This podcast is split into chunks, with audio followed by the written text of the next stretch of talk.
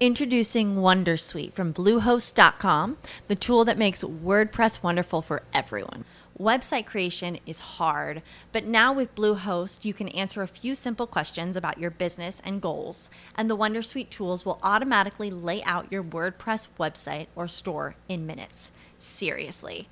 From there, you can customize your design, pick your brand colors, and add blocks. No custom theme or coding required. You'll get content suggestions that you can keep or revise, and with Yoast SEO built in, we automatically help you get found in search engines. From step by step guidance to suggested plugins to an AI powered help bot. Our built in tools make WordPress wonderful for everyone. Maybe that's why Bluehost has been recommended by WordPress.org since 2005. Whether you're a beginner or a pro, you can join over 2 million Bluehost users. Go to bluehost.com slash Wondersuite. That's bluehost.com slash Wondersuite. Every day, we rise, challenging ourselves to work for what we believe in. At U.S. Border Patrol, protecting our borders is more than a job, it's a calling. Agents answer the call, working together to keep our country and communities safe. If you're ready for a new mission, join U.S. Border Patrol and go beyond. Learn more at cbp.gov/careers. Welcome to Schmidt List, where we inspire and educate emerging leaders by bringing you conversations with the best experts and thought contributors in technology and design. Thank you for joining us today. Now let's listen in as your host, President at Foundry Kurt Schmidt, speaks with this episode's inspiring leaders.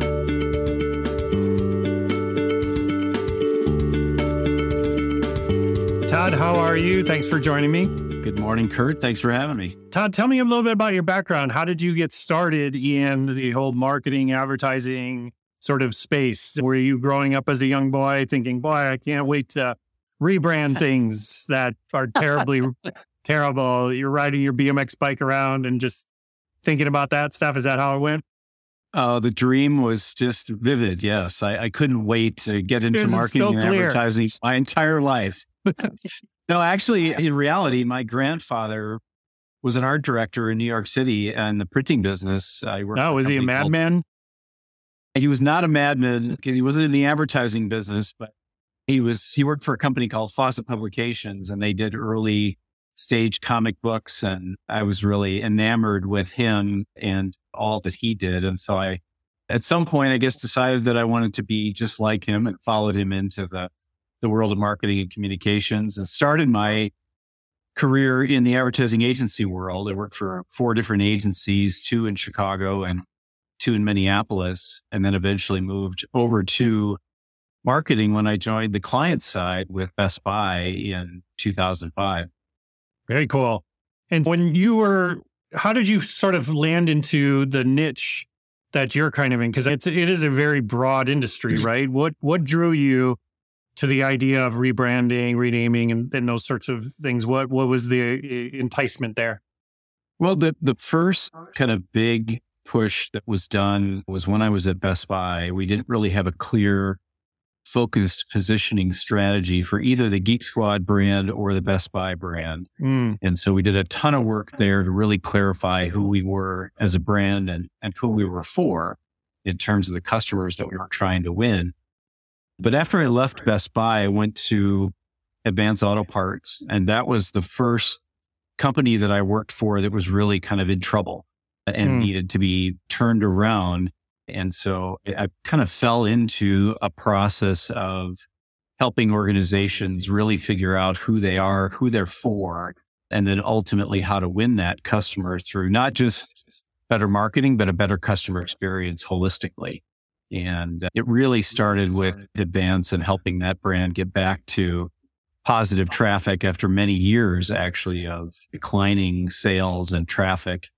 And I really enjoy the process of restoring companies to success. And so that, that's really kind of how I, I got started in that. And then from there, it's been kind of one colossal mess after the other to, to help the organization to again get back to, to positive performance. Makes sense. Yeah, that's yeah, that's been my career too. One one positive mess after another. So if let's let's jump into our main topic, which is renaming, right? Where the idea of why rename thing, right? So you've got you've got you maybe got a more of a legacy business and it's established. Why what is usually the catalyst for something that sweeping of a change in an organization? Yeah, it's usually some kind of colossal event or decline that has occurred. Really, renaming is the last thing that you want to do because right. it, invariably you've spent time and invested capital in the brand that you have. And you don't want to throw all that away by effectively starting over. But sometimes your brand gets to a place where it's either so damaged or the company has shifted in terms of what its main focus is from a model that it is necessary to rebrand. But I, I would classify it that way that rebranding really happens when it's absolutely necessary and it's sort of the last step that you, you need to take to, to get out of the hole that you might be in. Right, right. Well, let's talk about those first steps. Is it usually an executive or or is it where where does the idea of this usually come from? Is it something that's more of a groundswell from the marketing team, sales team? Or is it usually a CEO that comes in and kicks the door open on a Monday and is like, screw this, etch a sketch the whole thing. Like, let's start over. Where where have you seen the the that that first spark come from? Yeah, in each case, it has come from a leader within the organization that said, we need to do something drastic because mm. the the organization or the name of the organization is either so damaged or so off of who we are and, and what we're trying to accomplish that we, right. we need to make a pretty substantial change. Now, in both cases, when I've done rebranding work, I, I've been brought into the organization specifically with that mandate. So I was not there beforehand as part of the workup to maybe we should think about changing our name. By the time I arrived, that decision had been made mm-hmm. uh, effectively. And I, I stepped in to help them accomplish that. No, makes sense. Okay, makes sense. So, do you, what's the first steps in that? Is it like you see in TV where you get a bunch of people in a room and you have somebody with a clipboard that's asking them, how do you, you know, how do you feel about blue? Where, where, where, where, what's the first process in this? Do you just go and see what dot coms are available? That, that, that's a great point. Oftentimes checking availability from a legal perspective and then a URL perspective are sort of steps one and two. But in, in the case of the, the work that I've done, really the, the first step was to check with the customer and to really understand the customer's perspective on the existing name for the organization and whether or not that name was helping the organization or hurting it. Now, in the case of Lumber Liquidators, when I joined that organization, that company had moved from its original inception, which was the owner selling leftover lumber from construction sites off the back of his truck, yep. to selling really high quality vinyl, solid wood, and engineered wood flooring. So the name didn't really describe anything about what the company actually did. Uh, right. And so part of the decision was we need a name that reflects more of who we are and we do.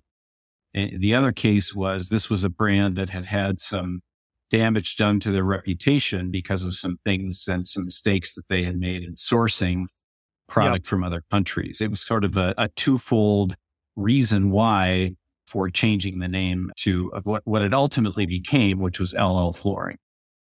Makes sense. Is it is it always like you said because you mentioned like a catastrophe or something? Is it always in your experience been a negative thing? You're or is there been opportunities to say our business has changed or our audience is different where, where do you find it happens the most? Is it usually a meteor planet killing event that, that, that, that institutes this, or is it, is it a change in business or what have you seen? In my case, it has been the, the really negative mm-hmm. occurrence or problem that it, that can only be solved by changing the name and, and moving to something new. At Yeah. Zenith Education Group, again, similarly, some pretty significant damage done to the original brand, which was Everest University and College, oh. that really put a negative light on that brand. And the only way they could overcome being associated with the negativity that that brand suggested was to rename and, and start over. Again, you're, when you make that decision to, to make that change, there is a significant amount of investment and capital that you've put into the previous brand that you're effectively throwing away. And that's a hard decision to make. But in many cases, the upside potential of making the change is greater than the downside risk of getting rid of the, the equity that you have in the existing brand. Yeah, well, because I a couple of years ago I had on folks from Little and Company and folks from Bremer Bank who Little helped redo their branding, and it was really interesting to hear because that you think of just like the logo, right? But you have to think down to obviously the website, but all the way down to deposit slips or things like that, or or they still fax things in the bank. So there's so many considerations. It's so detailed of a thing just to do a a rebrand, let alone rename a place. It it can, it can it's a huge undertaking.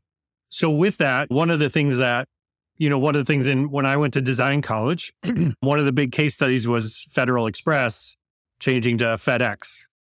Right. Um, and the opportunity that came with that with that change. But also if you look at back in the day at the brand book that went along with that, you had to build branding that not only worked on packages, but worked on the tails of airplanes or trucks, all the way down to tape, things like that. When you're thinking about this renaming, do you is one of the first steps to audit everything? How do you how do you start to know like what once the you pick a name, sure, but then now like you mentioned rebranding, like how do you acute especially for a company as large as a Best Buy or Lumber Liquidators or things like that, how do you account for all the different deliverables and pieces for something like that? How what's that process look like?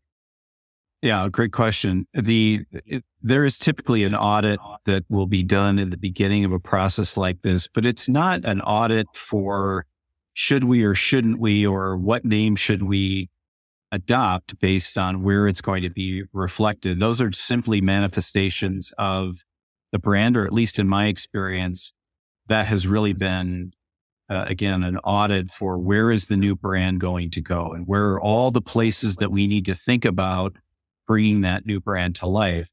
For me, the more important aspect of what the new brand wants to be is really what do you want to stand for as a brand? Who are you for and who are you trying to win? And what do you ultimately want to communicate with that new name? It's actually one of the benefits of renaming is that you can adopt a name that telegraphs to the customer who you are and what you stand for. Sometimes that works out really well. Other times you go with the, the, the decision that the board makes and, and you, you work through the compromise. But really the, the manifestation then of the identity and bringing it to life is just that. It's a list of places that you're going to apply the brand. And certainly you work through very carefully how that brand expression comes to life. And we did that with LL Flooring in terms of what was the outside signage going to look like? What was the inside of the store and the store experience going to look like? What was the website experience and all the tools that we had online and how were they going to be branded relative to the new brand of LL Flooring? So you think through all of those aspects. But again, in, in our case, we wanted the brand to be a, kind of a, a head nod to who we wanted to, to stand for. And so when in the process that we went through, we actually went through, I don't know, probably hundreds of names to get down to four that we ultimately then tested in a methodology called IAT, which is an impressions test that are an implicit association where people are comparing options A versus B and they're thinking about their uh, initial impressions from each one and, and you can derive from that sort of positives and negatives. And we went through that process to ultimately get to the brand that we were recommending to the board, which is not the brand that ultimately they uh, were okay moving forward with. They had invested so much over so much time into lumber liquidators. If they didn't feel comfortable moving completely away from that, LL flooring became the solution.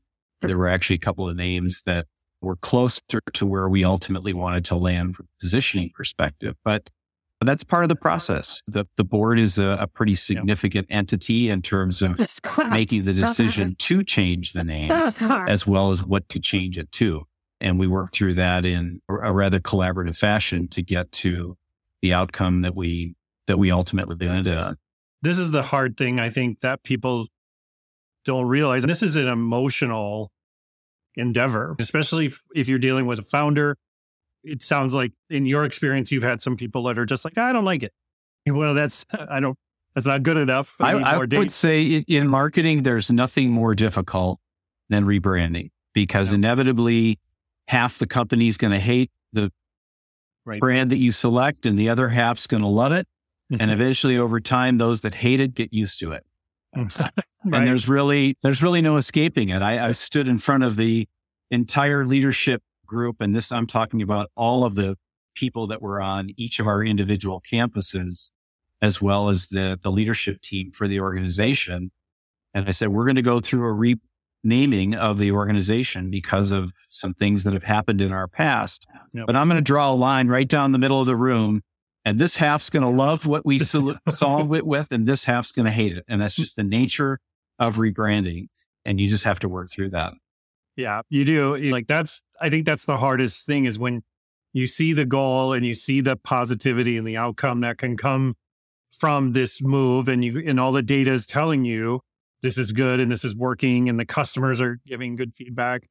But I can imagine how frustrating it would be to sit in a room and have some VP say, that's uh, I don't like the sound of that. When it's like, yeah, yeah, how do you how do you bridge? Yes, your opinion's important, but it doesn't matter.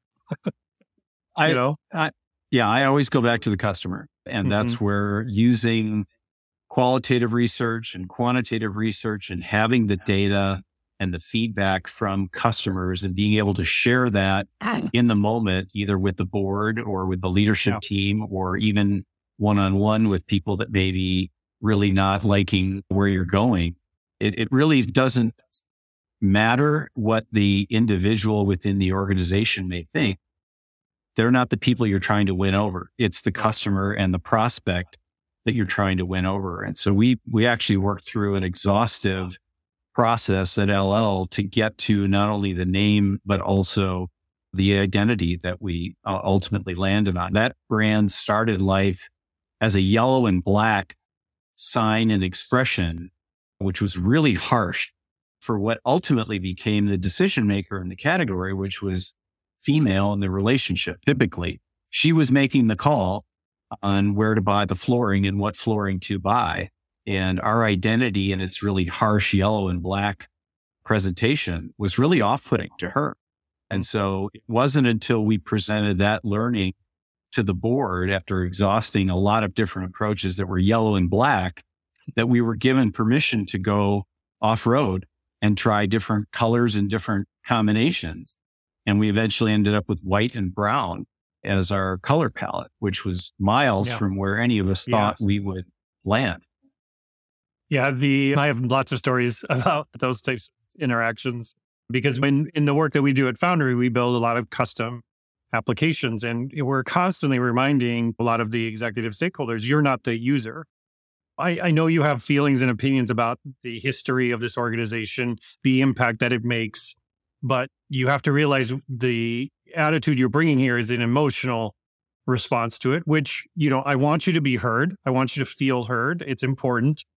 But at the end of the day, you're not going to pay me for feeling heard. That's what you pay a therapist for. You're going to pay me because I'm going to get results from this activity that that we have deemed as has been important. There's there's so many ways that I've had to learn to, to be diplomatic over the years. When early on in my career, when I was more naive, I was like, "Well, why are you why are you being dumb? Like this, this is this is what the customer said they want. Why are you just be quiet. But I've learned that that you get more you get more bees with honey, don't you, Todd? Yes, you do. Hmm. and that's where collaboration comes in. Really, as as you're looking You got to bring them different- along in the process, right? You can't just have this big reveal at the end, right? Yeah, and if there are solutions that the the team has developed that others may not like, then the solution is to add additional possibilities to the mix. And so, as those folks that don't particularly like where you've landed may have ideas, we absolutely would take those into the mix. And again, we would evaluate them with Yep. those that we had selected through our process and kind of vetted them all together. And so again, it's really the customer who's helping us decide where we need to go at the end of the day. So if you were to give some advice, Todd, to people that are maybe listening to this and they're thinking, okay, we've talked around about this idea before, or or maybe now that I'm listening to it, I have the idea of maybe this might be a positive thing for us. What would be your advice to first? Where do you start, just as an individual in in an organization, maybe an executive? Where do you start having that conversation? Which what research should you be initially doing before you reach out or hire a person like Todd that's been through this before. What's your initial advice to people? In our case, we did a, quantitative study at Lumber Liquidators when I first arrived there. And that study helped us answer questions around how people were reacting to Mhm. the existing name and whether it was an appropriate name for the, the, the process of finding and selecting and purchasing fine hardwood flooring or not. And what we heard clearly through that research was that it was not a good way to describe the business. And so that gave us uh, the, the backing that we needed to go back to the board and say, we really think we need to make a change here and bringing in other outside perspectives on how people reacted to the Lumber Liquidators brand based on what was going on publicly. So there are a number of different inputs that we were able to use and share that all painted the picture that it, it really needed to change Hmm. into something new. But it, again, it was not a decision that was made lightly. We had to convince the CEO first and then ultimately convince the board that it was the right thing to do. Cause you have to remember, this is a really expensive step to take as an organization. In our case, we had 400 stores that had to be re-signed and repackaged with a new name once we ultimately rolled this out to the organization, let alone the inside of the store and the outside of the store, but packaging and bags and you name it. There's just a ton of things that have to be redone and every single one of them costs money. Yeah, and so you do. have to be pretty, pretty well convinced that uh, this is the right direction to go for your customer and to win that customer. Well, you, before see make- that in soft drinks, right? Like Pepsi is just going through a rebrand, and these things are. I don't remember what the last rebrand I saw cost, but like 50 million, 80 million dollars to rebrand Pepsi. Like, or that's You think about like- all the trucks that roll around every the market. vending deliver machines. the- Pepsi. that, yeah, exactly. I mean, theirs is huge. Our ours wasn't that expensive, but we still had a ton of things that we had to to change. And Yeah. again, each one of them costs money. It's not a it's not a decision that's made quickly or lightly. Right. It's very well studied and there's a process that you pursue with getting input from customers and prospects that tell you this is the right move to make. Makes sense. Okay, one last question I have for you because I have a lot of entrepreneurs that listen to the show, Todd. And so let's say I do start a company and maybe it's still early stages. And you, as when you're starting a company, you go through a lot of pivots and maybe you find that your original sort of idea wasn't exactly what you are providing the most value in. And maybe your name doesn't necessarily reflect that. What's your advice with maybe something like a smaller business where they're trying to determine, okay, well, we've kind of built this reputation with this name, but you know, it's not really reflective of the service we're providing now. What would your advice be to those folks? in terms of a solution or how to figure out Just how to, to like go or- down that road, right? And I can imagine myself as a CEO of one of these smaller companies thinking, well, geez, we started out as kind of a product place, but now we're more of a consulting place Hmm. or vice versa, right? We've kind of went from the consulting thing to now into the product space. I've seen places where they just are like, okay, we're just going to separate and create two brands, right? Where you're going to, that's going to be over here or that's going to be over here versus renaming. And I guess, I guess what I'm asking Todd is where, what's your advice to those people? Should it be, you know what, just close down the old business? You could keep the name around and focus on the new one. In that scenario, Todd, what first comes to mind to you? Yeah, I think hmm. again, talking to customers first about the the thought of changing the name and explaining to customers why you're doing what you're doing uh, is critically important. You certainly don't want to send a signal to an existing customer base that you've gone from one thing Right. to another, and now they can't rely on you for what they have because you've changed your name. So both Yeah. involving the customer in what you're changing the name to. And then I would say to your point of there's equity in how you've been currently operating. You need to take a look at how are you going to transition from the old brand to the new? Uh, and that's where you see a lot of brands will dual brand for a period of time. But in the case of LL Flooring, we introduced the LL Flooring brand and then had formerly lumber liquidators underneath it for Yeah. six to 12 months in all of our advertising and communication and website. Yeah, I've seen that in products too, where they'll say like it's this thing, but it's powered by right. Chase Bank or something. So you're, you're making that visual and verbal connection often with Hmm. the existing customer to reassure them that they can still count on you for the things that they're counting on you for. But then you're moving to that more attractive, better solution of a name to attract new customers to the brand. Being very careful in terms of how you're doing that. And I think checking in with customers and prospects as you're going along will also help you determine how long do you need to dual brand. In some cases, it may go quickly. In other cases, it may take a while.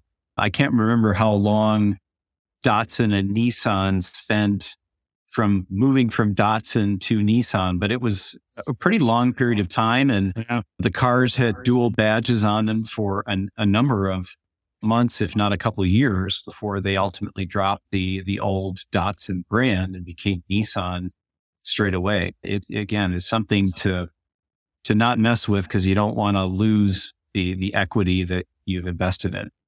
Yeah, it's something you want to do with a lot of careful planning. But I appreciate the time, Sure. Todd. Thank you so much for sharing your experience with my audience.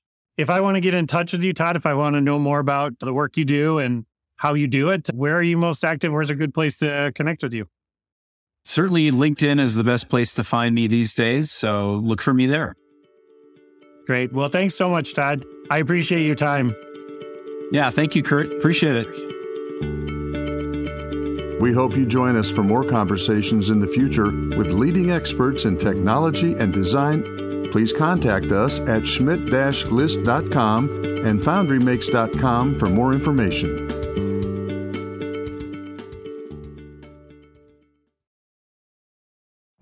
Every day, we rise, challenging ourselves to work for what we believe in.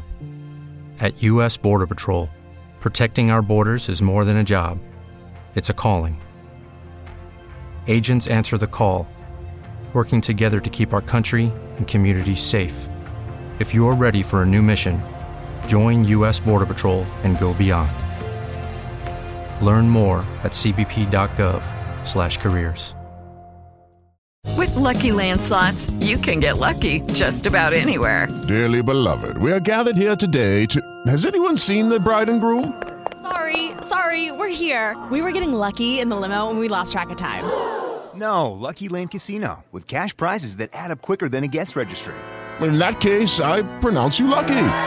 Play for free at LuckyLandSlots.com. Daily bonuses are waiting. No purchase necessary. Void where prohibited by law. 18 plus. Terms and conditions apply. See website for details.